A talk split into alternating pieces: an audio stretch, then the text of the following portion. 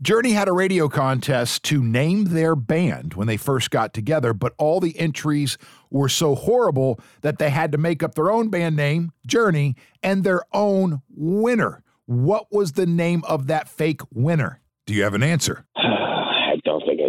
Yeah, all right.